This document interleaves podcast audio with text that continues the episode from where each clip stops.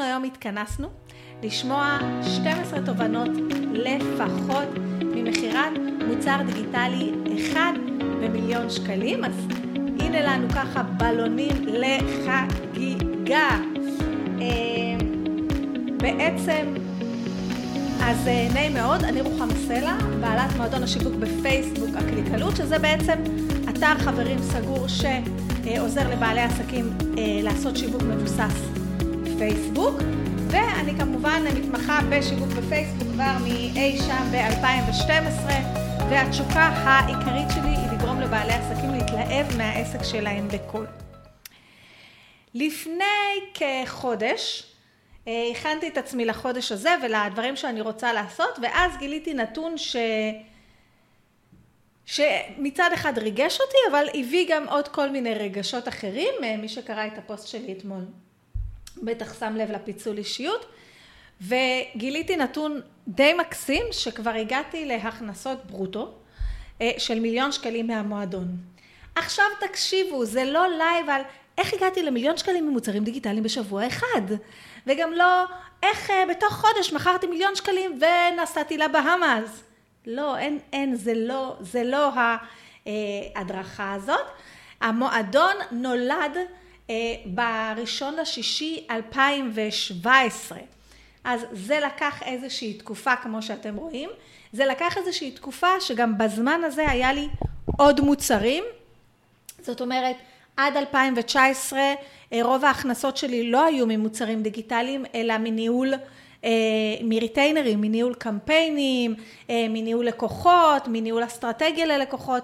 זו הייתה רוב ההכנסה שלי עד אוגוסט, לא, עד, עד בערך אוגוסט אלפיים תשע עשרה, יוני אלפיים תשע עשרה.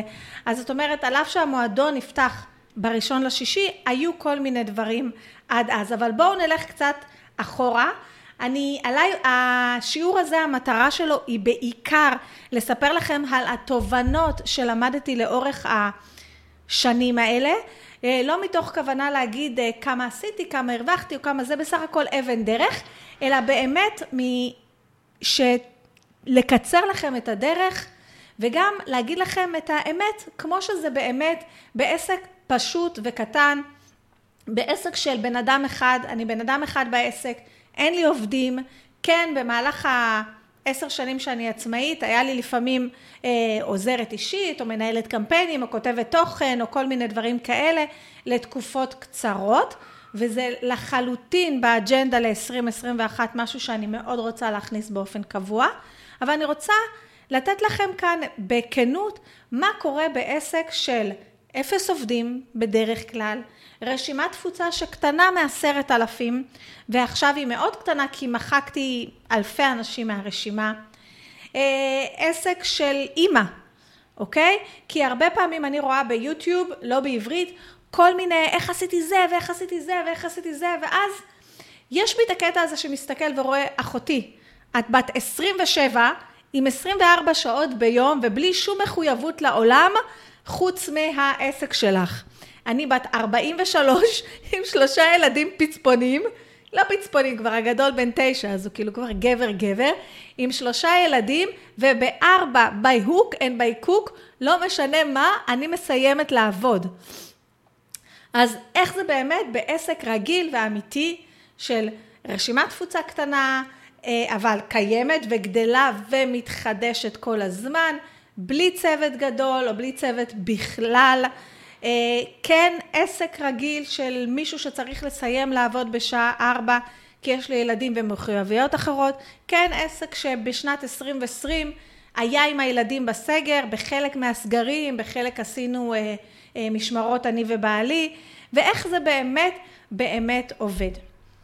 אז עקרונית אני רק אספר לכם ככה בקצרה את הסיפור שלי למי שלא שמע עם מוצרים דיגיטליים, ונראה לי שכבר שמע, שמעתם אולי את זה פה ושם, אז אני אעשה את זה בקצרה. אני פתחתי את העסק ב-אלפיים ואחת עשרה, הייתי בהיריון עם הבכור שלי, הוא בן תשע. אז יש לי עסק כבר עשר שנים, משהו כזה. אבל השנה הראשונה, בוא נגיד את האמת, לא הייתה באמת שנה, הגשתי אה, אה, דוח אה, שנתי על עשרים ושמונה אלף שקל, זו הייתה השנה הראשונה. בספטמבר הילד שלי נכנס אה, לגן, ואני אה, נכנסתי פול פאוור, כמו שאומרים, לתוך העניין הזה, ובאמת לדעתי תוך שנה כבר הייתי עוסק מורשה וכו'. אבל עבדתי מאוד מאוד קשה, וכבר התחלתי להרגיש שמשהו פה לא בטוח שהוא נכון עבורי. לא בטוח שנכון עבורי לעבוד כל יום עד חמש, ואז לקחת את הילד מהגן, להיות איתו עד שמונה, ומשמונה לחזור למחשב עד שתים עשרה בלילה. לא, לא הרגשתי שזה נכון עבורי כל הסטרס הזה. מצד אחד מאוד מאוד שמחתי, היו לי המון הדרכות אחד על אחד, הזמינו אותי לסדנאות, ארגנתי בעצמי הרבה סדנאות, היו לי ריטיינרים, די מהר כבר הגעתי ל... לא יודעת אם תמהר, נראה לי לקח איזה שנתיים שכבר הגעתי למצב שכל הנושא הזה של הריטיינר בכלל לא הדאיג אותי, אם לקוח עזב לא הייתי ממצמצת, ידעתי שאם הלך לקוח אחד יבואו שתיים, זה בסדר, זה זרימה טבעית והגיונית בניהול אה, קמפיינים, בניהול קמפיינים לא כל הלקוחות נשארים שנים, הרבה לקוחות מצפים שישתנה להם כל העסק בחודשיים שלוש וזה לא קורה, זה לא קורה. לא משנה כמה מנהל הקמפיינים שלכם טוב, אלא אם כן יש לכם תקציב באמת מטורף. והתחלתי להרגיש שזה לא כל כך נכון לי. ב-אלפיים ושלוש עשרה ככה נכנסתי להיריון שוב פעם, ואמרתי, אין, עד הלידה יש לי מוצר דיגיטלי, ובחופשת הלידה אני מוכרת את המוצר הדיגיטלי הזה, ואיזה כיף לי, והכל מגניב. לא קרה, אוקיי? הגענו ללידה, לא היה מוצר דיגיטלי, בחדר לידה, בחמש דקות אחרי התאוששות, אני בטלפון עם לקוחות של, למה לא היה לי היום מספיק לידים, את חייבת לבדוק מהר מהר את הקמפיין, כי אתמול היה לי שבע לידים, והיום יש לי רק חמש לידים, אז בטח משהו עשית לא בסדר, כל מיני כאלה קשקושים. זה חירפן אותי, ממש חירפן אותי, ואז חזרתי הביתה עם נועם, לא הייתה חופשת לידה, כאילו היה חופשת לידה חצי, בחצי השני הבנו שזה, שזה גדול עליי, ובעלי לקח את החצי חופשת לידה, והיה איתנו. עכשיו, משהו קטן על המשפחה שלי, בעלי, אם היה אפשר, היה לנו שמונה ילדים וכלב, אוקיי? אבל אי אפשר, כי אני אחראית על להביא את הילדים, אני כאילו מבחינתי, זהו, לא רציתי יותר, זה היה לי too much, גם אחרי הלידה, מן הסתם, כמו שאתם יודעים, העסק יש לו איזה נחיתה, ככה, צלילה, לא נחיתה, צלילה, ואז לקח לי חצי שנה, חצי שנה מהלידה, לחזור לאותן הכנסות שהיו לי לפני הלידה. בקיצור, אמרתי, אין, אני חייבת מוצרים דיגיטליים, היה לי מין פנטזיה כזאת, שאם אני אעשה מוצר דיגיטלי, זה יפתור לי את כל הצרות. טוב. מפה לשם הבנתי שזה לא קורה, ואז עשיתי מה שאני ממליצה לכולכם לעשות. והדבר הראשון שעשיתי, זה עוד לפני המועדון, אבל זה משהו שלמדתי ואני ממליצה לכל הלקוחות שלי לעשות. אחד, הצהרתי קבל עם ועדה, שבשמיני לשמיני, אלפיים וחמש עשרה ביום ההולדת שלי, יהיה מוצר דיגיטלי. אוקיי? הצהרתי קבל עם ועדה, זה השיעור הראשון. המוצר הדיגיטלי הראשון שהוצאתי, ודרך אגב אני אגיד לכם שעד אז הקלטתי את הקורס, ארבע, חמש פעמים מחקתי, הקלטתי, מחקתי, הקלטתי, מחקתי, לא הייתי מרוצה, שטויות, בזבוז זמן מטורף ולא קשור לכלום. אז הדבר הראשון שעשיתי זה הצהרתי קבל עם ועדה. הדבר השני שעשיתי זה יצאתי עם איזשהו מוצר קטן. לא יצאתי עם מוצר גדול, יצאתי עם מוצר קטן, היה לי יום הולדת, מכרתי אותו בשמונים, ב... אני נולדתי בשמיני לשמיני, אז מכרתי אותו בשמונים ושמונה שקלים. זה היה שיעור מאוד מאוד חשוב על קידום קהל היעד בפייסבוק, בעצם שתי שיעורים, גם היום במועדון יש שתי שיעורים, אחד קהל שלא מכיר אותנו, ואחד קהל שכבר רימרקטינג וכו', שמ-אלפיים וחמש עשרה רימרקטינג זה חיה אחרת לגמרי, ומכרתי את הקורס הזה. ברגע שמכרתי את הקורס הזה, הבנתי כמה דברים. אחד, שאני יודעת למכור קורסים דיגיטליים, שיש ביקוש, שהקהל שלי רוצה לקבל אותי גם בדיגיטל. אלה הדברים שהשררתי לעצמי במוצר קטן ב-שמונים ושמונה שקלים. באוקטובר יצא הקורס השלם לפרסום ממומן, בתמחור לא נכון בכלל, שהוא שש מאות שקלים. אני אסביר לכם את ההיגיון מאחורי התמחור הזה. ההיגיון נכון. ההיגיון של התמחור היה נכון, אבל זה לא היה בקו ישר למוצר, כן? אין מצב שהקורס לפרסום ממומן שווה שש מאות שקלים, זה לא היה הגיוני. אבל מה היה הרעיון בתמחור? אז אי שם ב-אלפיים וחמש עשרה, פגישה איתי הייתה עולה שש מאות שקלים.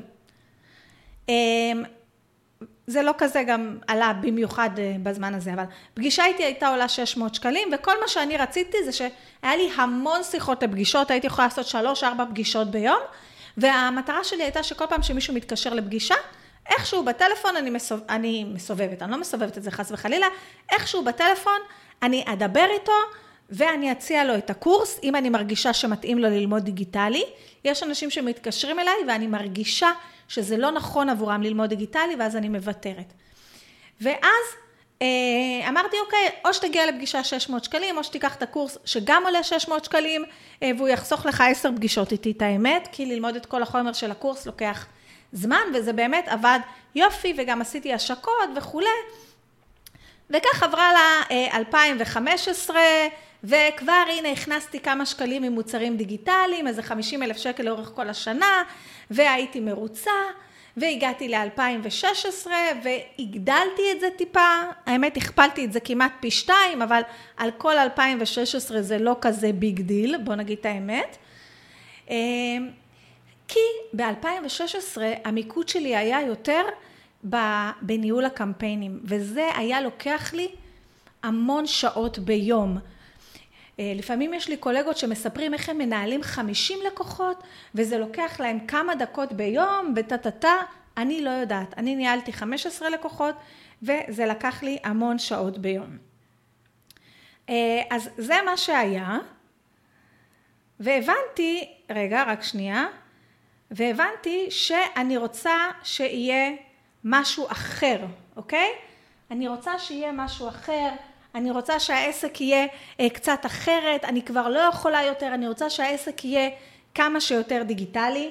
ב-אלפיים ושש עשרה גם השתתפתי באיזו תוכנית של אלו נולמן, ויותר ויותר הבנתי שאני רוצה עסק שייתן לי יותר פרידום, יותר שליטה בזמן שלי, והתחלתי לפנטז על הרעיון שאני אצא לחופשת לידה.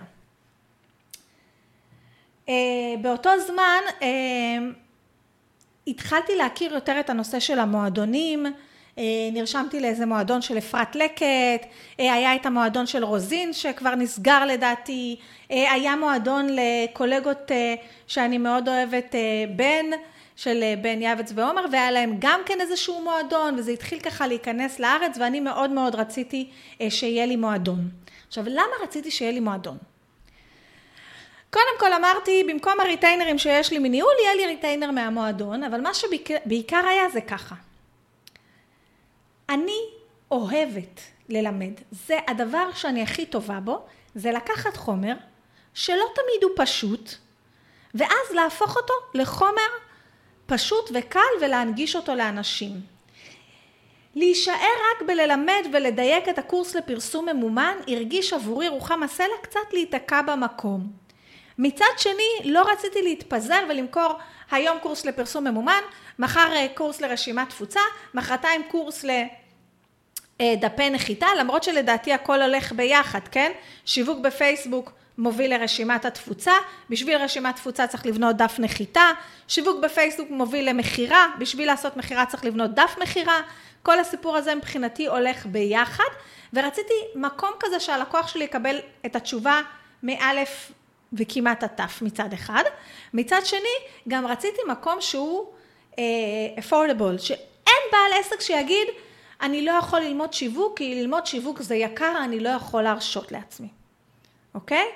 רציתי מאוד מאוד עסק, אה, שאין דבר כזה שאיזה בעלת עסק מתקשרת ואומרת לי, תראי, ואני חייבת ללמוד, ואני לא יכולה, ואני ממש רוצה, וזה חלום שלי לצמוח עם העסק הזה, וזה חלום שלי לגדול, וטטטה, וגם אז, אתם יודעים, קורסים עלו חמשת אלפים שקל, אנשים, זה היום המחירים של הקורסים דיגיטליים ירדו, אבל אז זה היה באמת מטורף, ואני רציתי להיות המקום הזה, שהוא באמת אפשרי לכולם. אז מפה לשם, בחודש מאי אלפיים ושש עשרה, עשיתי אתגר גדול. אז זה תראו השקה של המועדון. דרך אגב, עוד שיעור שלמדתי מהקורסים הראשונים שלי, אחד, אז השיעור הראשון זה קודם כל לספר לכולם, ואז אין ברירה, צריך להוציא את הקורס.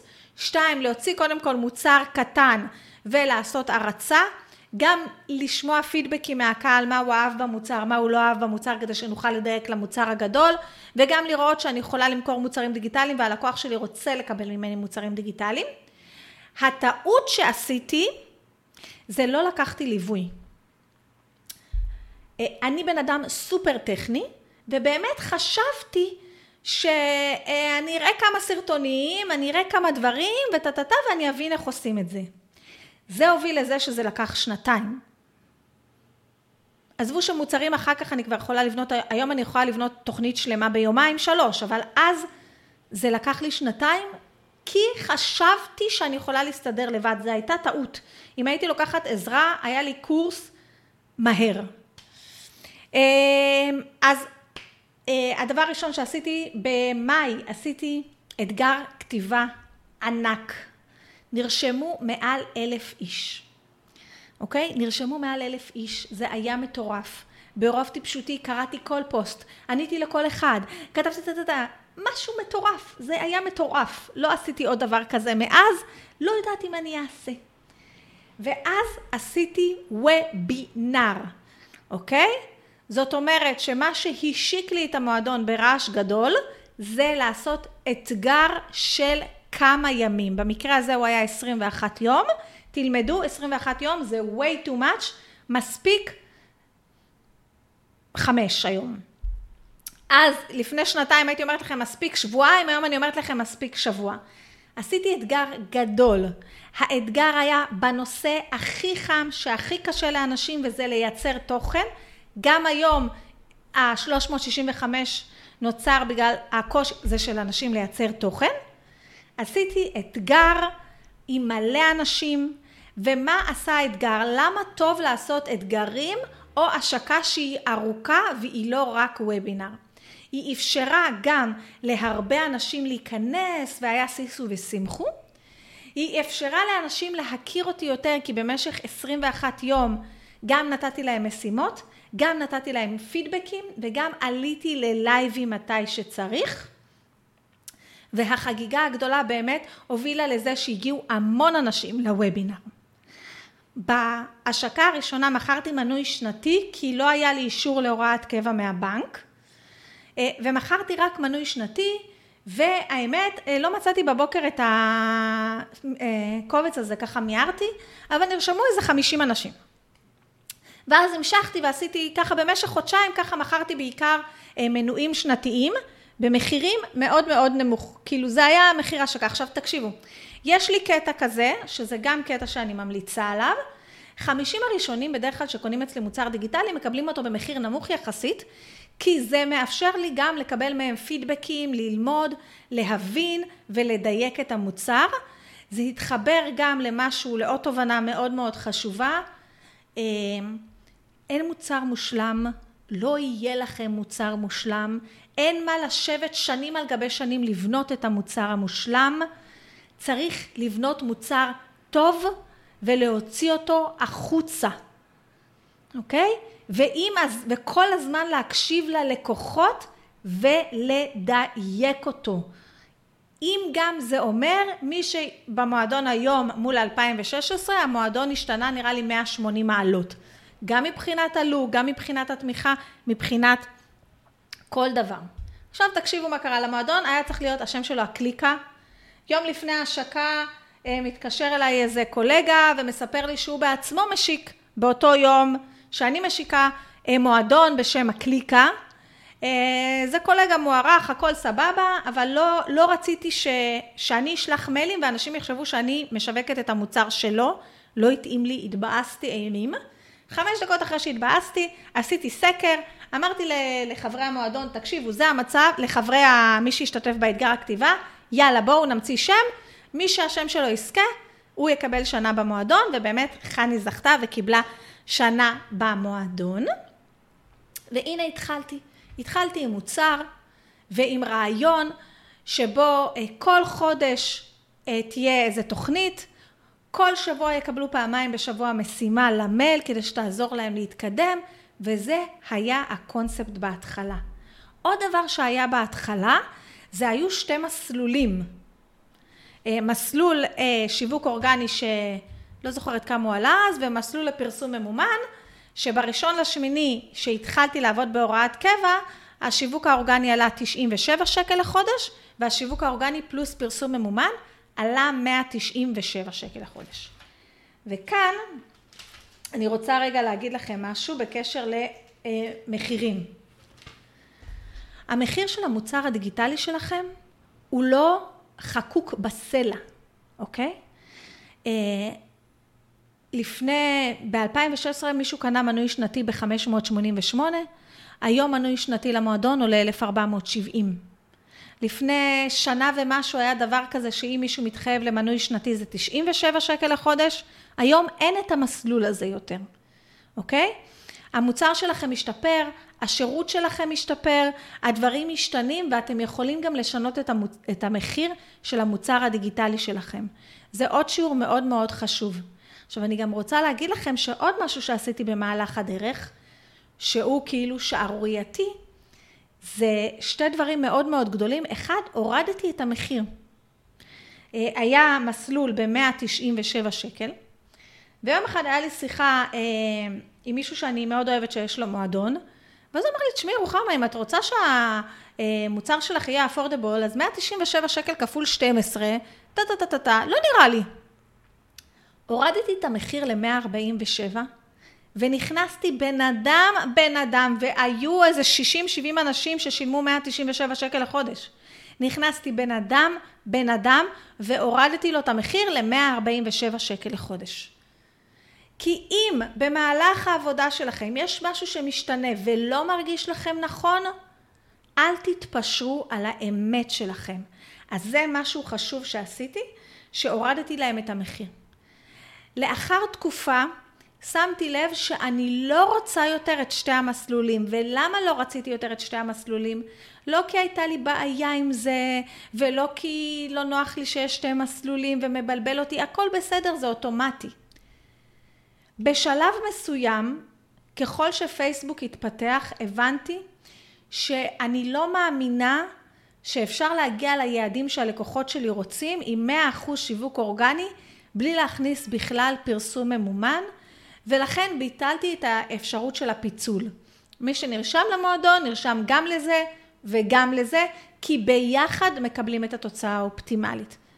בשיווק הממומן ובשיווק האורגני. אז זה עוד שיעור, אני מקווה שאתם רושמים לכם ככה את השיעורים, כי אני כבר אה, זה. אה, אז אני רוצה רגע לחזור שנייה לדף שלי, כדי שאני לא אשכח שום דבר. אז השיעור הראשון שמאוד מאוד חשוב, עכשיו כבר נכנס המועדון, בראשון לשישי הייתה את ההשקה, בראשון לשישי נפתח המועדון, תקשיבו. קודם כל היה לי את הדרמה לפני שאני לא יכולה להשתמש בשם של המועדון, ותוך יומיים אני צריכה לשנות אותו. ובראשון לשישי בבוקר, בשיא ההתלהבות אני קמה, כולי מתרגשת מזה שיש מועדון, והגוף שלי מחליט שהוא לא מתרגש. ומכיוון שהוא לא מתרגש, הוא צנח לו על הרצפה, בצורה מאוד מאוד לא, לא מחמיאה לגוף. מפה לשם, המועדון רץ שלושה ימים, שבוע ראשון, עם משימות, ועם זה, ועם הכל, ובמשך שלושה, ארבעה ימים מהימים הראשונים האלה, אני בכלל במועדון, במועדון, בבית חולים, רצה מבדיקה, לבדיקה, לבדיקה, לבדיקה, לכל הבדיקות שבעולם. אחרי שלושה ימים שחררו אותי, לא היה שום דבר, אבל מכיוון שיש לי איזה משהו קטן בזה, אז כל דבר קטן עושים ממנו סיפור גדול ועשו סיפור גדול. אז זה הייתה התחלה של המועדון. היא הייתה קשה, אוקיי? היא הייתה קשה לי. היא דרשה ממני כל מיני דברים, דברים שרציתי, דברים ש... היא דרשה ממני דברים, אבל ידעתי שאני רוצה לעשות את זה, ועשיתי את זה. אז רק שנייה, ואני רוצה לעבור ולספר לכם בצורה מסודרת על השיעורים, חלק כבר סיפרתי לכם. שיעור חשוב מאוד שלמדתי זה שהדרך הטובה ביותר למכור מוצרים דיגיטליים, גם אם זה מועדון, ומועדון זה קלאסי לירוק עד. זה קלאסי, אוקיי? מועדון, זה עולה מאה ארבעים ושבע שקל לחודש, זה ארבעים ושבע שקל לחודש הראשון, זה קלאסי למוצר שאנשים ייכנסו כל הזמן באופן טבעי, אבל זה לא קורה וזה לא קרה. כשלא היה קמפיין ספציפי למועדון עם דדליין, ותרשמו את זה לעצמכם באותיות קידוש הלבנה, עם דדליין, המועדון או כל מוצר אחר שיש לי לא נמכר. אז זה משהו ממש ממש חשוב שכדאי שתדעו. אז הדרך הטובה ביותר למכור היא במחזורים ועם דדליין, שכל פעם יש איזשהו או מחיר מיוחד או בונוס מיוחד או משהו כזה. דרך אגב, מי שרוצה שיעור יותר מסודר על מחירה של מוצרי אונליין, על מחירה ועל יצירה של מוצרי אונליין, אז אני אעלה באמת בשיעור מסודר יותר וברור יותר ביום ראשון בשעה שמונה בבוקר, מהשיעורים המובנים האלה עם מצגת והכל. אני שמה לכם גם קישור להרשמה בתגובות בפייסבוק. אז אם יש משהו שלמדתי זה שהדרך הטובה ביותר למכור היא במחזורים עם דדליין, ולמועדון היו לא מעט מעמדי מחירה או השקות, אני אספר לכם חלק. היו וובינרים, וובינרים בסגנון שבוע של חמש וובינרים, חמישה וובינרים, או שבוע של שלושה וובינרים, וובינר אחד רק, וובינר אחד עם שידור חוזר, וובינר עם הקלטה, וובינר בלי הקלטה, כל מיני סוגים של וובינרים. היה סדנה בשידור חי, שזה ממש סדנה. חמישה ימים לימדתי משהו בחינם בקבוצה, כל יום היה שיעור של שעה עם איזה משימה קטנה, ואז מי שאחר כך זה נמחק מפייסבוק, ומי שנרשם קיבל את זה במתנה. היו אתגרים כאלה, דברים קצת יותר דינמיים, יותר מחירתיים, היו פעילויות, והיה גם מבצע חודש ראשון בנגיד ארבעה עשר שקל, או היה לי יום הולדת, אז מבצע חודש ראשון בשמונה שקלים. אני אספר לכם מה עבד יותר טוב ומה פחות טוב. סדנה בשידור חי עבד מעולה. הכניס מאה ומשהו אנשים למועדון. וובינרים עובד מעולה, מעולה, מעולה, ואני ממליצה על וובינרים יותר מעל הסדנה, ועוד שנייה אני אגיד לכם למה. ומבצע חודש ראשון לזמן קצר, עבד לי טוב מאוד בכמה מקרים. עבד לי טוב מאוד שסיימתי את חופשת הלידה, ואז עשיתי ארבעים ושמונה שעות, תשעים אחוז הנחה, ועבד לי בימי הולדת, שהכנסתי, אתם יודעים ממש, לטווח מאוד מאוד קצר, אפילו חודש ראשון בשמונה שקלים או משהו כזה. המבצעים שיושבים רק על מחיר, בלי וובינר, בלי איזושהי פעילות או מעמדי היכרות, היו מבצעים שהכניסו הרבה אנשים, אבל לא השאירו אותם במועדון. כי הרבה אנשים נכנסו ולא הבינו מי, מה, מו, איך ולמה. כאלה שהיה גם וובינר או בכלל פעילות, הכניסו אנשים שיותר הבינו מה המוצר, ולא נכנסו רק ב, אה, ארבעים ושבע שקל, בוא נראה מה יש בפנים. אוקיי? אז אלה הכניסו אנשים יותר איכותיים ומוכרים יותר טוב. אני אגיד לכם שהיום, אם אני צריכה לבחור בין פעילות, אתגר או וובינרים, אני בוחרת וובינרים מכמה סיבות. אחד, תכלס, ביני לביניכם, זה הרבה יותר קל. אוקיי? לעשות פעילות של חמישה ימים לבן אדם כמוני, שבאמת נותן את כולו ואת הכל, ותמיד יש משימה, ומתחיל להיות נורא נורא פעילה הקבוצה, ואני עונה לכולם, ועושה לכולם, ומכינה דפי עבודה, וטטטה וטטטה. זה, אני, אני מגיעה לסוף השבוע, באמת, עם ה...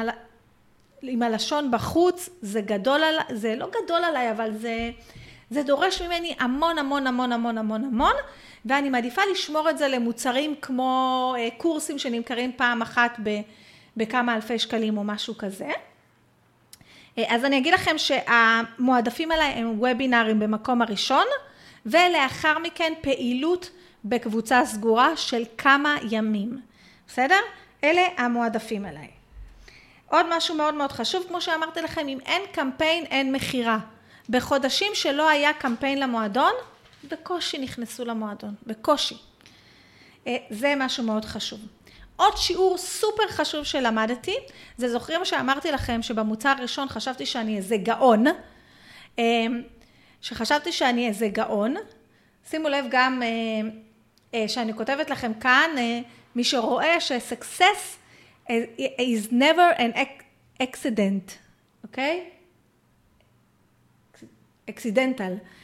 ההצלחה, זה לא בא לי בפוקס, לא היה פוקס, בסדר? היו דברים שהצליחו מעבר למשוער, היו דברים שלא הצליחו בכלל, אוקיי? שלא הצליחו בכלל, אבל הייתה כאן עבודה, הייתה כאן עבודה, ואם אין עבודה, זה לא קורה, זה לא קרה המועדון, בגלל שהוא היה מועדון ממש ממש טוב. המועדון לא הצליח בגלל שאני רוחה מסלה, אני יודעת מה? המועדון לא הצליח בגלל שעשיתי ארבע, כמה מאמרים באתר ושמתי קישור לאתר. זה לא הצליח כי, כי זה שם, אוקיי? או כי זה עולה מאה ארבעים ושבע שקל. הרבה אנשים אומרים, אני אעשה פשוט מוצר זול, ואז זה יצליח. או, או הרבה אנשים פונים אליי ואומרים לי, רוחמה, אולי אני במקום למכור את הקורס שלי ב-אלף תשע מאות שקל, אני אעשה מועדון. אז אני רוצה להגיד לכם שאת כל מה שאני מלמדת כאן, אני לא רוצה שתלקחו את זה כדי לעשות מועדון, אלא זה תקף לכל הקורסים הדיגיטליים. אני אומרת לכם, באהבה, המוצר הראשון שלכם לא יכול להיות מועדון. המוצר הראשון שלכם צריך להיות קורס דיגיטלי stand alone, כמו שאומרים, קורס דיגיטלי אחד, שמוכר משהו מאוד מאוד מאוד מאוד ספציפי, רגע. אני גם מזכירה לכם פה לפרגן ככה לפעמים, אם אתם מזדהים, אם אתם זה, אז ככה תשלחו איזה סימן, תכתבו תגובה, ככה שאני אדע שאתם איתי. הקורס, המוצר הדיגיטלי הראשון שלכם, אסור שהוא יהיה מועדון. הוא חייב להיות קורס אחד. מועדון זה אומר שאתם מתחייבים לשירות כל הזמן, ואתם מתחייבים לחידושים כל הזמן. זה לא משהו שאתם יכולים לעשות עוד לפני שיצרתם מוצר דיגיטלי אחד והכנסתם כסף משמעותית. אני אגיד לכם שזה שהמוצר זול, זה לא משנה בכלל. אם אתם עושים מחירה כמו שצריך, זה לא משנה אם המוצר הוא זול או יקר.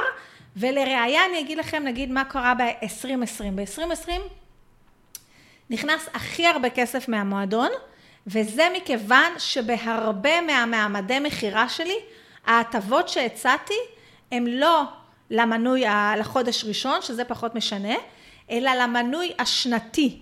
ב-עשרים עשרים התמקדתי בלהעביר אנשים למנוי שנתי, או לרשום מלכתחילה בוובינר למנוי שנתי, אוקיי? או מנוי שנתי כולל עוד איזשהו מוצר, ואז זה כבר נהיה אלף שש מאות, אלף שבע מאות, והיה גם אלף תשע מאות ו-אלפיים שקל כמעט, לא היה אלפיים, אבל כמעט, ואנשים נרשמו גם למוצר הזה שעולה אלפיים שקלים, כמעט, מתחת, אוקיי? זה לא היה המועדון, זה היה מועדון פלוס פלוס. זה היה שלושה מוצרים ביחד שעלה אלף שמונה מאות ומשהו שקל.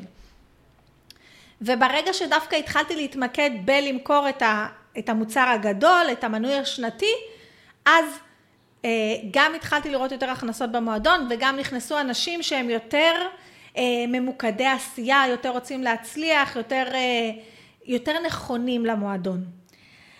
אה, עוד שיעור מאוד מאוד חשוב שלמד, אז אני מציעה לכם להתחיל ממוצרים דיגיטליים אה, פשוטים, שיהיה לכם אפילו מוצר קטן ואחר כך מוצר גדול, אחר כך שיהיה לכם אפילו כמה מוצרים גדולים ולמכור אותם בקמפיינים, כמו שאמרתי קודם. עוד טעות שלא עשיתי, זה טעות. אה, זה, זה לא טעות, שנייה. עוד איזה משהו שעשיתי כל הזמן, כל הזמן היה ללמוד. אני כל הזמן לומדת. אחרי שהבנתי שבפעם הראשונה, שרציתי להקים את המוצר הראשון, חשבתי שאני איזו חכמה גדולה ואני לא צריכה עזרה, התחלתי לקבל עזרה והרבה. והתחלתי ללמוד. עכשיו אני רק רוצה להגיד לכם איזה משהו בקשר ללמידה.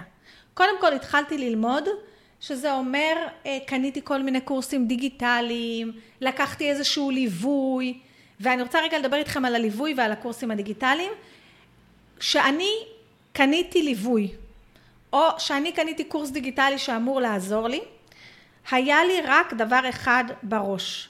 האם הבן אדם הזה שקניתי ממנו כבר הצליח לעשות את מה שאני רוצה לעשות? אני למדתי וקניתי תוכניות ליווי וכו', רק אם הבן אדם הזה הצליח לעשות את מה שאני רוצה לעשות. אני עשיתי תוכנית ליווי אצל רוזין, כי היא הצליחה אז לפני שנתיים, של, ש, לפני, שהייתי בהיריון עם ליה, זה היה לפני שנתיים וחצי, כי היא הצליחה לעשות את מה שאני רציתי לעשות אז. אוקיי? אני נרשמתי למועדונים בחול, לא אחד ולא שתיים, רק אלה שהצליחו להגיע למקום שאני רוצה. אבל, למידה היא דבר טריקי. אנחנו חושבים שככל שאנחנו נלמד יותר, זה מה שיעזור לנו. אז זה לא מה שאני עושה. אני היה לי למשך תקופה ארוכה, זה קצת נהרס השנה בגלל הסגרים, אבל זה חוזר, שאני כל יום שישי בצהריים, הילדים שלי היו ישנים צהריים, אני הייתי נכנסת למשרד ולומדת.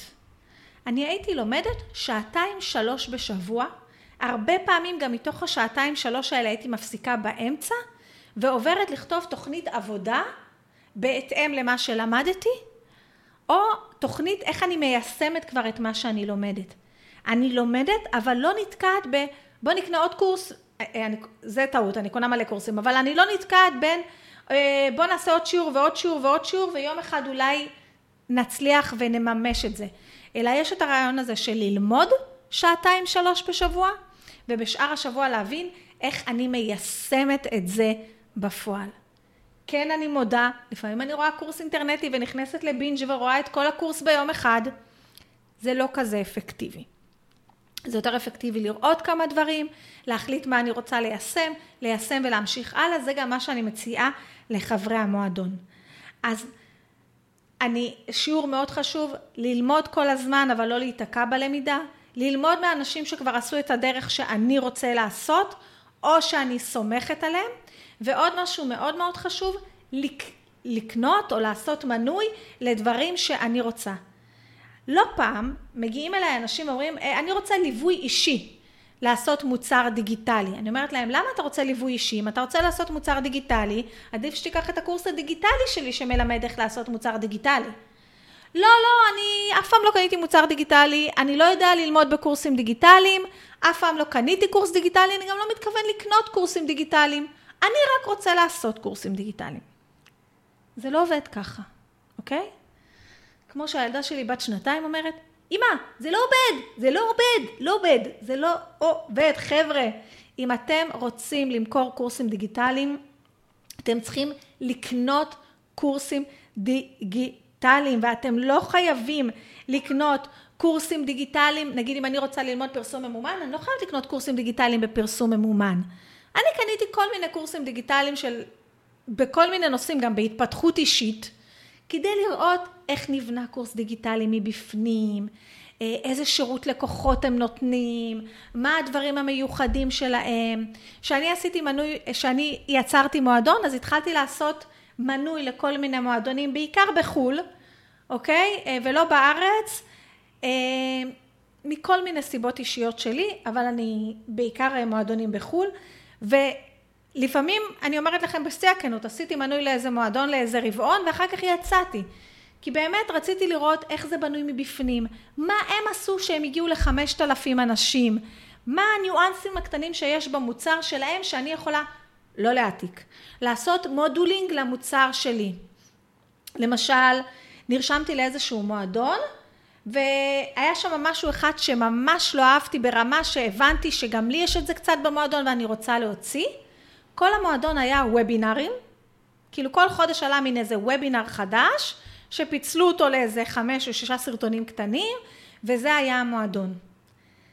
לא אהבתי את זה, זה הרגיש לי תוכן אה, לא ברמה מספיק אה, עמוקה למועדון, ולא מספיק פרקטי. מה שכן אהבתי, זה שבכל שיעור היה להם מלא פי די אפים ודפי עבודה ושאלונים, וגם דברים שאני חשבתי שהם, טוב, בייסיק, מה אני צריכה לעשות להם דף עבודה עם קוביות? אני שם ממש התלהבתי מזה, אמרתי, אוקיי, זה רעיון טוב, אני צריכה לחשוב איך אני עושה לזה מודולינג למוצר שלי. אחר כך נרשמתי למועדון אחר. שוב, יש שם למשל איזשהו משהו שאני ממש ממש אוהבת של מאסטר מיינד, ואני כבר איזה חודשיים מנסה להבין איך אני עושה את זה גם בעסק שלי. האם אני מעתיקה את המאסטר מיינד שלהם? לא. אני גם לא כל כך יכולה, כי יש שם איזשהו משהו. אבל הקונספט עצמו של מאסטר מיינד אין בו שום דבר חדש, פשוט שראיתי איך שהם עושים את זה, אמרתי, אוקיי, סבבה. אז זה משהו מאוד מאוד חשוב. תקנו מוצרים דיגיטליים, תסתכלו מה הם עושים בפנים, תסתכלו את חוויית הלקוח שהם מעבירים, ותראו מה אתם יכולים לעשות. מה ההבדל בין וובינר לסדנה בשידור חי? וובינר זה שיעור חד פעמי, אני בדרך כלל עושה את זה על ידי מערכת וובינרים, ויש לזה מצגת וכו'. הסדנה בשידור חי היא סדנה שערכתי בקבוצה סגורה בפייסבוק, שעליתי ללייבים, לפעמים עם מצגת, לפעמים בלי מצגת, וזה היה משהו של חמישה ימים, וגם היה איזו משימה קטנה בסוף כל יום, זה היה ממש סדנה, זה היה מוצר שיכול היה להימכר בכסף. אז לעשות מודולינג, ראיתי מה אני אוהבת, בסדר. אז אם אתם רוצים לעשות מוצר דיגיטלי, תקנו מוצרים דיגיטליים, אני ממש ממש מצטערת. אני כן מבינה אנשים שאומרים לי שהם צריכים ממני ליווי אישי, אבל אם הם אומרים לי, תראי, בחיים לא קניתי מוצר דיגיטלי ואני גם לא מתכוון לקנות, אני שונאת ללמוד דיגיטלי, זה ממש ממש לא נוח, אז וי, קניתי קורסים ואף פעם לא סיימתי אותם, מי צריך את זה? אני לא אהיה הבן אדם שילווה אותם לעשות מוצר דיגיטלי. אתה לא יכול לבנות מוצר שאתה לא משתמש בו ולא מאמין בו. זה לא עובד ככה, אתה לא תצליח למכור אותו.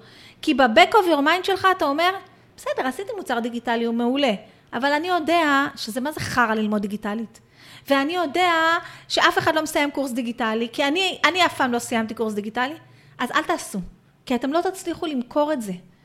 כי אם יש עוד משהו שהבנתי, זה שחלק גדול מההצלחה, זה המיינדסט, זה המיינדסט, זה המחשבות ומה שיש לכם בראש. שנייה, אני עושה הפסקת מים.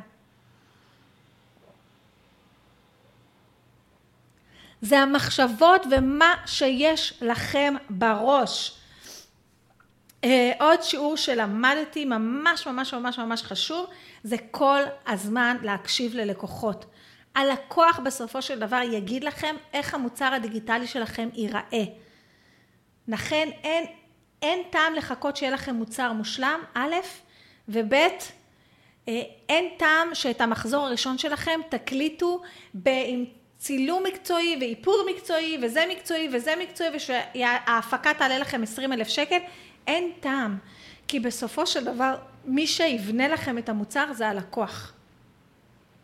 כל הזמן תקשיבו לו. אני יש לי סקר, כל מי שעוזב את המועדון, כי מועדון זה משהו כזה שבאים והולכים. יש לי סקר לכל מי שעוזב. פעם בכמה זמן אני מפרסמת סקר גם לכל מי שבתוך המועדון. אני, מקש... אני שואלת שאלות ומפרסמת סקרים בתוך הקבוצה. אני מקשיבה לדברים שהם מעלים שוב ושוב ושוב, גם כשהם לא יודעים שאני חושבת על זה. אני מקשיבה לדברים שאנשים אומרים בקבוצות של אחרים. אני כל הזמן מקשיבה ללקוח, ולפי זה אני מבינה מה המוצר שהוא צריך, מה עוד יהיה לו וכו'.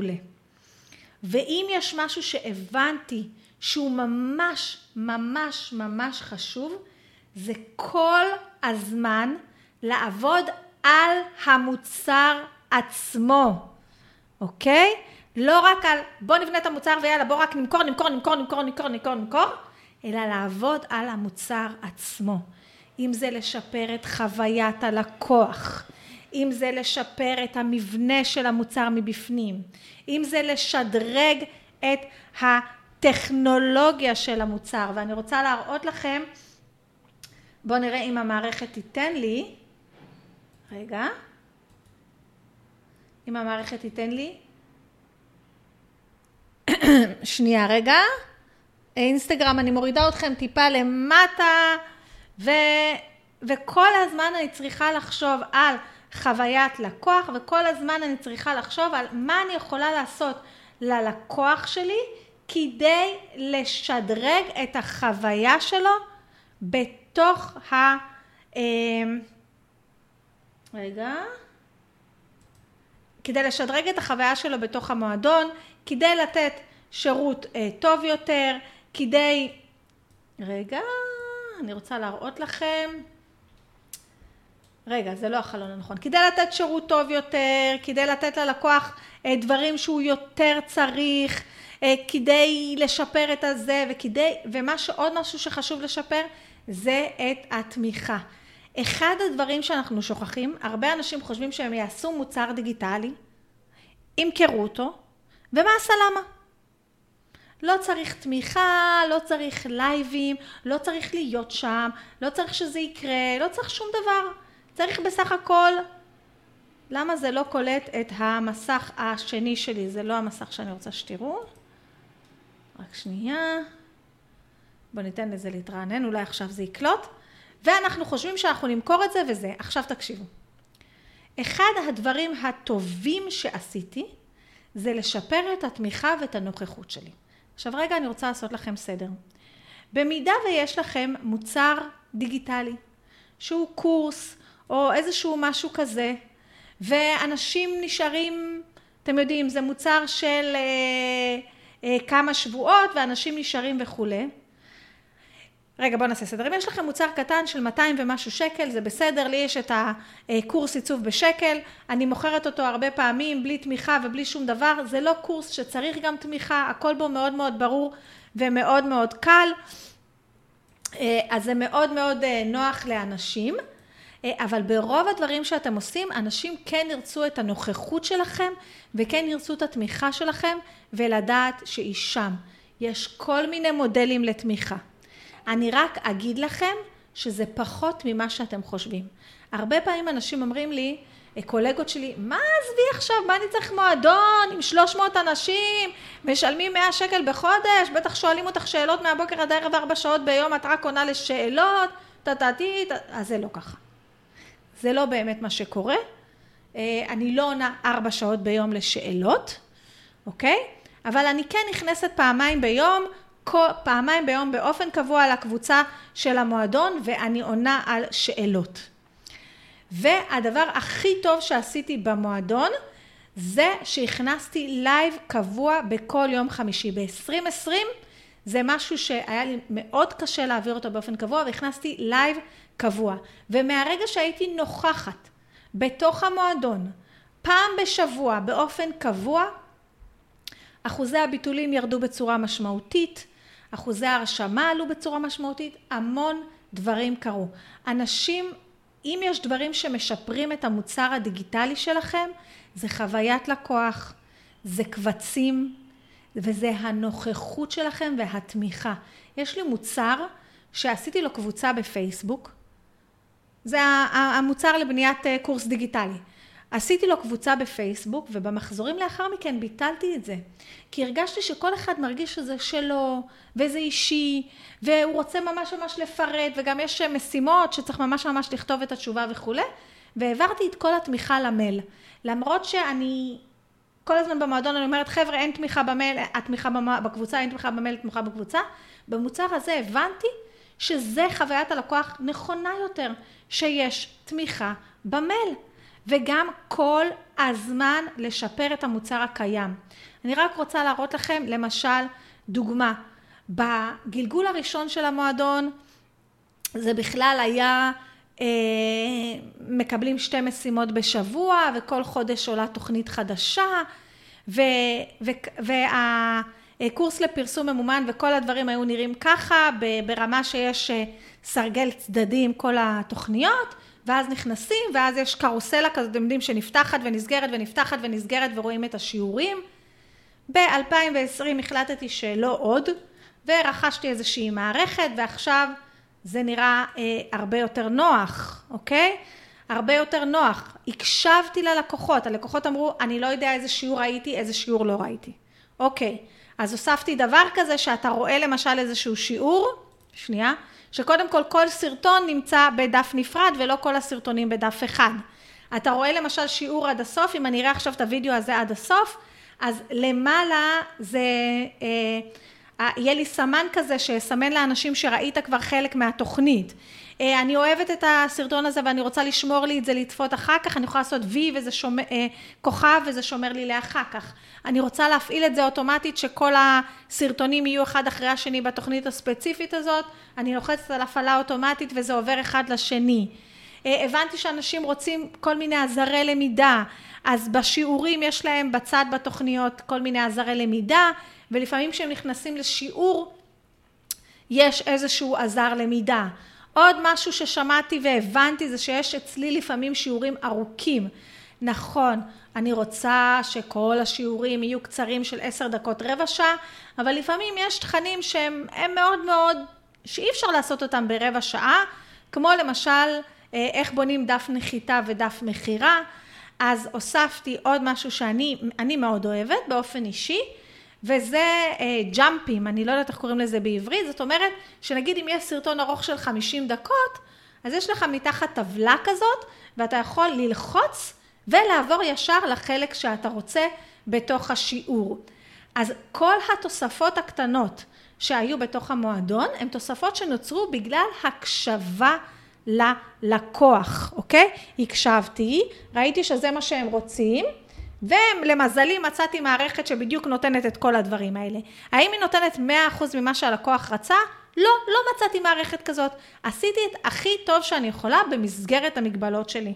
מי שקרא את הספר יודע למה אני מתכוונת.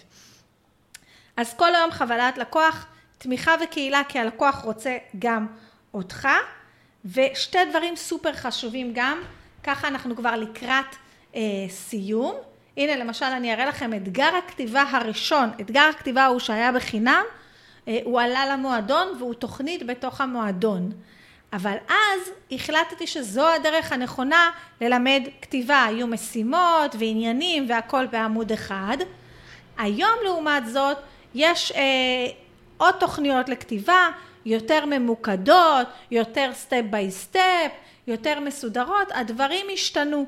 אם בעבר היה תוכנית שמדברת על איזשהו נושא ונוגעת בו מכל מיני כיוונים, אז עם השנים גם הבנתי שהלקוח רוצה משהו יותר מובנה, יותר מסודר, יותר סטפ ביי סטפ. אז, אז הנה למשל, יש עכשיו תוכניות אחרות, יש לנו תוכנות יוצרים תוכן ותוכנית לכתיבה תוכן, ועכשיו התוכניות הן יותר מובנות. אוקיי? במקום שיהיה שני וובינרים ארוכים של שעה, אז יש ממש שלב, קודם בניית אסטרטגיה, אחר כך מי הלקוח, על מה כותבים, איך להשתמש בתוכן, כמה תוכן להפיק, איך להחליט באיזה זירה, כאילו ממש כל, כל סרטון בעצם עונה על השאלות, וגם ההדרכות מגיעות, כאילו בעצם היום כל תוכנית במועדון היא קורס. אם בעבר תוכניות במועדון היו משהו קצר כזה וקליל של שמונה סרטונים כלילים כאלה, היום אני מעלה, אני לא מעלה תוכנית חדשה כל חודש, אבל כל תוכנית היא קורס. למשל יש לי תוכנית לוובינרים, אוקיי? אז היא לא תוכנית כמו שראיתי בהרבה מועדונים בחול, שזה היה, הייתה תוכנית על וובינרים, היא עשתה מזה ביג טררם שיהיה חודש וובינרים, ובעצם היה איזה וובינר שהעביר מישהו חיצוני, שאמר, תיתנו ארבעים דקות ערך ועוד עשרים דקות מחירה, וזה לא היה כלום ושום דבר. אז אני החלטתי שבמועדון שלי, כי הקשבתי ללקוחות והבנתי שהם רוצים מסלול מדויק, יהיה קורסים שלמים. וכן, נכון, אולי יבואו כל מיני קולגות וגם אנשים בתוך המועדון אמרו לי, תגיד, בסדר? למה את מוכרת מועדון? קחי את הקורס הזה, תמכרי אותו לבד ב-תשע מאות תשעים ושבע שקל. הקולגות שלך מוכרים את זה ב-אלפיים ושבע מאות וב-חמשת אלפים שקל, זה אותו, אותו תוכן כמעט. אבל, וזה משהו מאוד מאוד חשוב, שכל פעם שמישהו יוציא אתכם מהסנטר, כל פעם שיהיה לכם כישלונות, ויהיה לכם כישלונות, בסדר? יהיה לכם הרבה כישלונות, בסדר? יהיה, תעשו קמפיין ובסוף אף אחד לא יירשם, תעשו קמפיין ענק, במקרה שלי זה מועדון, אז אפשר לבטל אחרי חודש, כן?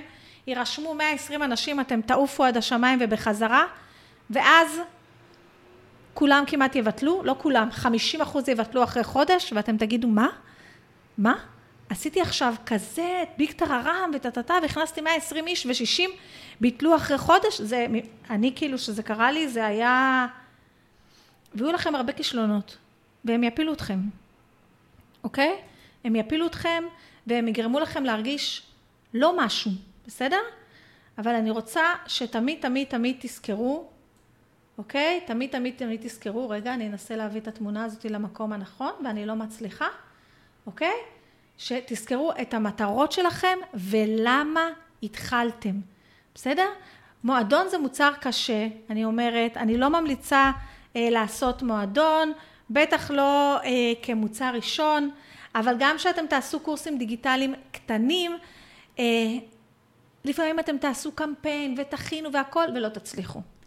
לפעמים כולם יהיו מרוצים ובן אדם אחד לא יהיה מרוצה, ואנחנו לכולנו, להרבה מאיתנו, יש מין איזושהי נטייה כזאת, לזכור את הבן אדם האחד הזה שלא מרוצה, אתם יודעים, וללכת לישון עם זה בלילה. לפעמים יהיה בן אדם לא מרוצה, בכלל לא מהסיבות הנכונות, אוקיי? שזה מאה אחוז שלו, לא קשור אליכם בכלל. הוא פשוט ישפוך עליכם את כל הכיחוש שלו, בלי קשר אליכם בכלל. ואז אני רוצה לא רק שתזכרו את הלמה עשיתם את זה, וכמה זה חשוב לכם, אלא גם תדעו לסנן איזה ביקורת היא ביקורת שאתם רוצים לקחת הלאה ולשפר, ואיזה ביקורת לא קשורה אליכם, היא שלא, היא לא קשורה בכלל גם לציפיות, אתם יודעים, אני נורא נורא מסבירה מה אני מוכרת, למי זה מתאים, אני בכיף אומרת לאנשים, עזבו, אל תירשמו, זה לא מתאים לכם, אם זה למועדון ואם זה לקורסים גדולים יותר ויקרים יותר, אני מאוד מאוד כנה. אז אם לפעמים מישהו נרשם והוא לא מרוצה וזה לא קשור אליי, כי היה לו ציפיות לא ריאליות ש, ש, שלא קשורות למה שאני אמרתי, אלא לאיזה פנטזיה שהייתה לו בראש, מ, מי יכול להיות וובינר שהוא שמע ממישהו אחר, כן? יום לפני, פשוט מישהו אחר רצה שישת אלפים שקל ואני רציתי פחות, אז הוא נרשם עלי, אליי ולקח את כל הפנטזיות שהוא מכר לו אליי. אז זה ביקורת שנעלבתי, לקחתי ללב, טטטה, אבל לא אמרתי, אוקיי, אז איך אני משנה כדי שיהיה לי קורס כמו של הבן, או כדי שיהיה לי וובינר, אה, מוכר פנטזיות כמו של הבן אדם ההוא. לא, לא. צריך לדעת לסנן גם את הביקורת, מה טובה ומה לא, וצריך לדעת לזכור את הלמה, ואני רוצה רגע להגיד לכם, אה, הלמה שלכם לא יכול להיות הכסף. כסף זה לא למה מספיק חזק. הלמה שלכם חייב להיות עמוק יותר. אצלי, כמו שאמרתי בהתחלה, זה היה לי חזון מאוד מאוד ברור, אני יודעת מי האנשים שאני רוצה לעזור להם, אני יודעת את האתגרים בהתחלה של אנשים, אני יודעת שאבא שלי פשט את הרגל, ואני לא רוצה ששום עסק לא יוכל להרשות לעצמו ללמוד שיווק ופרסום ממומן ולא להצליח, אני יודעת שאני רואה מלא מלא נשים, כי אני מלווה בעיקר נשים, שרק מתחילות את הדרך, ולא מבינות עדיין במה להשקיע, אני רואה הרבה אנשים משקיעים שלושים וארבעים אלף שקל אצל, בכל מיני תוכניות ענקיות, ולא יוצאים עם תוצאות, ואני כן רוצה שעסק מתחיל, וגם עסק מתקדם, רוב האנשים במועדון דרך אגב, שנשארים שנים, הם אנשים שיש להם עסק כמה שנים, וכבר שילמו אלפי שקלים להרבה מקומות, והבינו שמספיק להם להיות במועדון, והם לא צריכים להוציא מלא כסף על מלא מקומות, אה, אוקיי?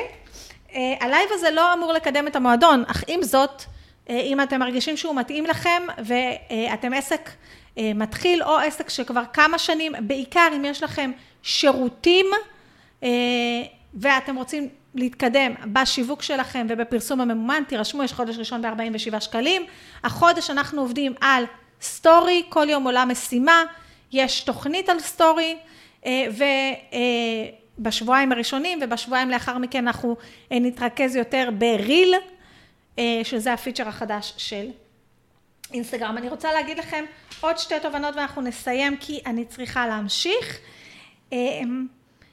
רשימת תפוצה.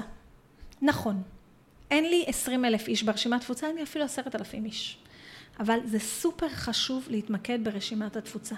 תשעים אחוז מהלקוחות שנרשמו למועדון או קונים אצלי כל קורס דיגיטלי אחר, היו ברשימה לפחות שלושה חודשים לפני. גם אם הם נרשמו לא בגלל מייל שהם פתחו, גם אתם יודעים מה, הם אפילו לא פותחים את המיילים, הם היו ברשימה, הם הביעו נכונות, הם נרשמו לרשימה. לא רק זה, אני אומרת לכם שהיום שאני עושה קמפיינים למוצרים שהם אה, ממש ממש של המחירה, ביומיים שלוש של המחירה, אני אעשה את הקמפיין רק למי שברשימה תפוצה. כי אלה האנשים שקונים. כל הזמן תגדילו את הרשימה, כל הזמן תחדשו, תכניסו אנשים חדשים, תוציאו ישנים, תוציאו אנשים שלא פותחים, אבל תשאירו אותם בתרגות בפייסבוק. זה שיעור מאוד מאוד חשוב.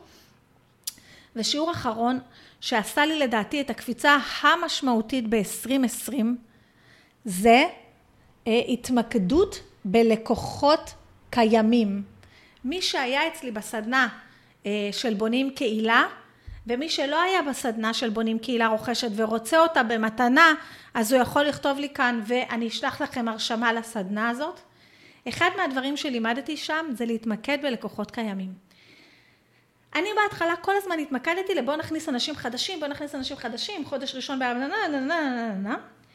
ואז עשיתי טוויסט. קודם כל להתמקד בלקוחות קיימים, מהמקום הזה שאמרתי לכם מקודם, של לתת שירות לקוחות טוב יותר, להגדיל את החוויית לקוח. אני לא אומרת שאני במקום מושלם, אני בדרך. כל מה שאני, לעשות את הלייבים השבועיים פעם בשבוע כדי לתת להם תמיכה, ואם היה לי מוצר של שמונה שבועות, אז אולי אני הייתי עושה לייבים רק שמונה שבועות. להיות יותר בקשר, כן אפילו לתת אקסטרה במועדון, ולפעמים להרגיש שהשאלה לא מתאימה לקבוצה ולעבור לפרטי, או לעשות דברים שתאמינו לי, אני במלא מועדונים. אין את זה שם. אין. אין דבר כזה במועדון בחול שהוא יעבור לדבר איתכם בפרטי. אין, אין, אין דבר כזה שאתם עושים לייבים ושואלים שאלות באותו רגע. אתם צריכים להגיש את הלייבים, את השאלות לפני, ואז הם עושים כל מיני דברים. זה אחרת. זה קצת יותר שכונה. כאילו אנחנו חברים. אבל להתמקד בלקוחות קיימים יצר לי שינוי מסיבי, לא רק ברמת השירות ללקוחות, אלא ברמת המחירות. עכשיו אני אספר לכם משהו קטן שקרה לי, ובסיפור האחרון הזה אנחנו נסיים. בינואר עשרים עשרים עשיתי קמפיין ענק. עשיתי, אני חושבת, סדנה בשידור חי, נתתי את הנשמה. ציפיתי שירשמו מאתיים איש למועדון. לא יודעת, עכשיו זה עוד משהו, אנחנו תמיד מצפים מעבר למה שבאמת יכול לקרות. ובסופו של דבר נרשמו מאה ומשהו אנשים למועדון. עכשיו אתם תגידו לי, וואו, איזה נתון מדהים, מאה ומשהו אנשים.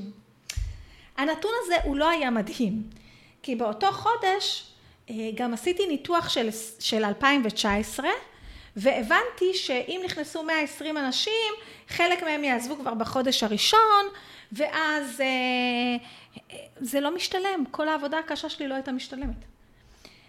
ונכון שחלק נשארים אפילו לשנתיים שלוש, אבל זה לא היה משתלם בסטנדרטים שאני כבר רציתי להעמיד לעצמי. ואז מה שעשיתי בפברואר, זה עצרתי את כל השיווק שלי מבחוץ, והתמקדתי רק בתוך המועדון. אז ינואר היה שיווק מבחוץ, גם חברי המועדון קיבלו שירות, הכל בסדר. פברואר הגדלתי הילוך ברמת השירות במועדון, והזה, כי גם נכנסים מאה אנשים, אז צריך לקלוט אותם, ולתת תוכנית אישית, ויש כל מיני תהליכי קליטה. והוצאתי מוצר חדש, ונתתי אותו, ומה שהתמקדתי זה רק להעביר את האנשים במועדון ממנוי חודשי למנוי שנתי.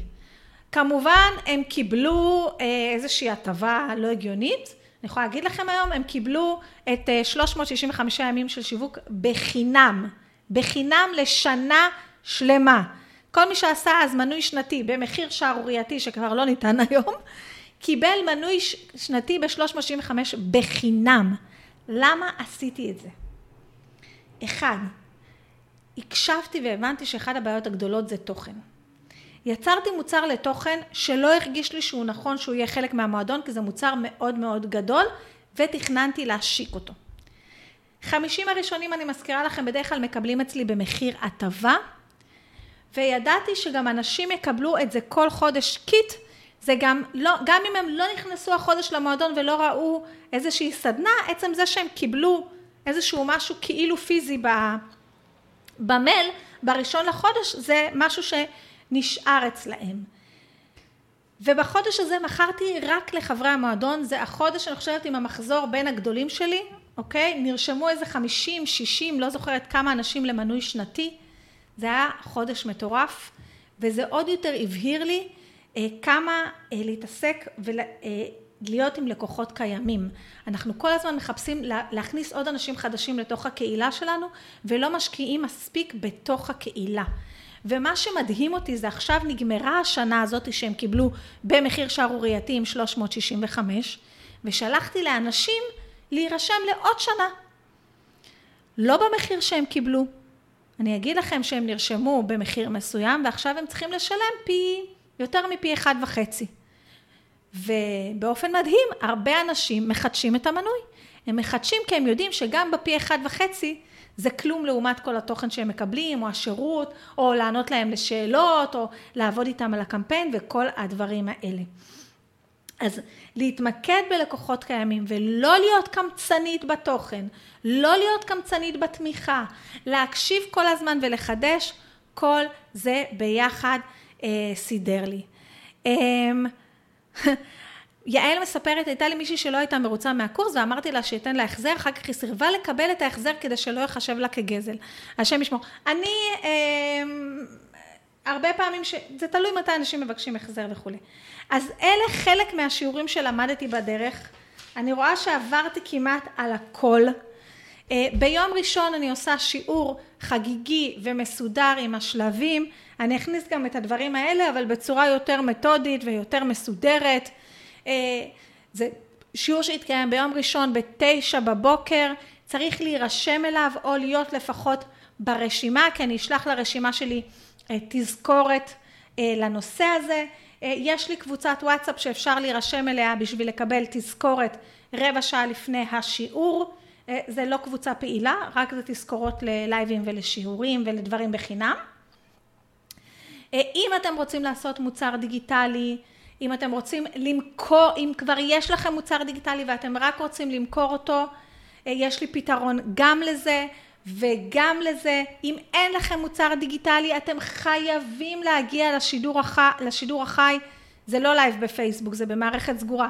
לשיעור שיהיה ביום ראשון בשעה תשע בבוקר. אם כבר יש לכם מוצר דיגיטלי והוא מוכן ומסודר, ואתם רק רוצים לדעת איך למכור אותו עוד הפעם ועוד הפעם, אז תפנו אליי, אני אתן לכם אה, את הפתרון שלי. וזה הכל. אני ממש ממש מקווה שלקחתם המון המון המון ערך מהשיעור הזה, שאם אתם כבר מוכרים מוצרים דיגיטליים, הבנתם מה עובד יותר, מה עובד פחות, הבנתם שלפעמים זה לא עובד, אבל זה בסדר, אתם חזקים מספיק ויש לכם למה מספיק חזק, ואתם תמשיכו. אני מקווה שאתם יוצאים מהמפגש הזה, שהוא מפגש יוצא דופן ומיוחד עבורי, כי גם הוא מסכם עבורי את ה... שלוש ומשהו שנים האלה. גם אני לא בן אדם שמדבר על מספרים בחוץ, כי אני אף פעם לא יודעת איך זה, איך זה יתקבל, ולא תמיד זה נוח לי, וזה היה באמת איזה משהו יוצא דופן. וזה גם, אני אגיד לכם את האמת, פעם ראשונה שממש כתבתי חמישה עמודים, לפני שאני עולה לשידור חי, חוץ מזה שזה, אם זה וובינר, פעם היה לי וובינר וכתבתי עשרים ומשהו עמודים, ממש כל מילה שאני אגיד בוובינר, אל תעשו את זה. לא היה לי כיף. וזהו, אני מקווה שזה יעזור לכם. אם אין לכם מוצרים דיגיטליים, לכו לבנות. זה מאוד מאוד חשוב עכשיו. זה מאוד חשוב. ב... אם לא עשיתם את זה ב-עשרים עשרים, אז יאללה ב-עשרים ואחת. לא דיברתי על זה כאן, אבל רק הדבר הזה, ב... לא אמרתי את זה, אבל באוגוסט אלפיים תשע עשרה עברתי לעסק שהוא מאה אחוז דיגיטלי, כמעט מאה אחוז, זאת אומרת קורסים דיגיטליים, ובאוגוסט שחררתי את כל הלקוחות של הריטיינר שלי, חוץ מאחד שאי אפשר, והתפניתי בעיקר לנושא הזה של המועדון. בילד השני לא הייתה לי חופשת לידה, בילדה השלישית הייתי איתה שנה בבית, שנה בבית, הייתי איתה בחופשת לידה, ושיחקנו, והשתוללנו, וטיילנו, והתקשקשנו, ועשיתי איתה כמעט את כל הדברים, חוץ מ... אפילו ללכת לקניון ולשתות קפה בזמן שהיא בעגלה, עם כל האתגרים שהיה, ועם הפרקי הרך שהיו לה, כזה הרבה הרבה זה, אבל הייתי איתה ושמחתי ו- ושלחתי אותה לגן כבר ממקום כזה של ביטחון, לא ממקום של, שלא הרגיש לי נכון כמו בילד השני. זה לא היה נכון, זה לא לא נכון, זה לא היה נכון עבורי לשלוח אותה בגיל ארבעה וחצי חודשים לגן, ו- ואי חיכיתי לרגע שזה הרגיש לי נכון לשלוח אותה. זה לא שזה נכון או לא נכון כלל, לי, לי רוחה מסלה מה שהרגיש נכון, ו- ותקשיבו, אני אגיד לכם עוד משהו מאוד מאוד חשוב. אם אני הייתי נשארת עם הריטיינרים, לא הייתי מגיעה למחזורים שאני מגיעה עכשיו בחיים. בחיים. קודם כל, בשביל להגיע למחזורים שאני מגיעה עכשיו, אם הייתי נשארת בריטיינרים, הייתי צריכה לפחות שתי עובדים, שלכל אחד היה צריך לשלם איזה עשרת אלפים שקל, והיה יוצא לי עשן מהאוזניים. לא, אי אפשר להגיע באחד על אחד, וגם בקורסים פיזיים, להכנסה שמגיעים, מקורסים דיגיטליים. אי אפשר. למה? למה? כי לא הייתי יכולה להעביר קורס ל-שלוש מאות איש. יש עכשיו שלוש מאות, אה, כמה רשמתי? שלוש מאות ועשרים איש במועדון. איך הייתי עושה את זה אחרת? איך הייתי עושה את זה באחד על אחד? איך הייתי מוכרת קורסים פיזיים? לאן הייתי מכניסה אותם? אם אתם רוצים באמת להגיע למקום בעסק של יותר... אה, אוויר לנשימה, של יותר מקום, של יותר שליטה על העסק, של יותר השפעה, אוקיי? של יותר אפשרות לעזור ליותר אנשים, ואפשרות להשפיע על, על יותר אנשים, יותר עסקים, יותר מה שאתם לא רוצים. אני ממש ממש ממליצה לכם שיהיה לכם מוצר דיגיטלי, וזה גם יאפשר לכם כן לצאת לחופשת לידה, עדיין להיות בנוכחות, אבל לצאת לחופשת לידה, או לצאת לאילת בלי לדאוג, או... אני רוצה להסביר לכם, אני הייתי בטוני רובינס, טוני רובינס, אני, עד שנסעתי לארבעה ימים פסטיבל טוני רובינס הזה, ואז באמצע הפסטיבל יש לי שיחה מלקוח. באמצע הפסטיבל הייתי צריכה לחפש וי-פיי כדי לסדר ללקוח קמפיין. איזה מחרפן זה?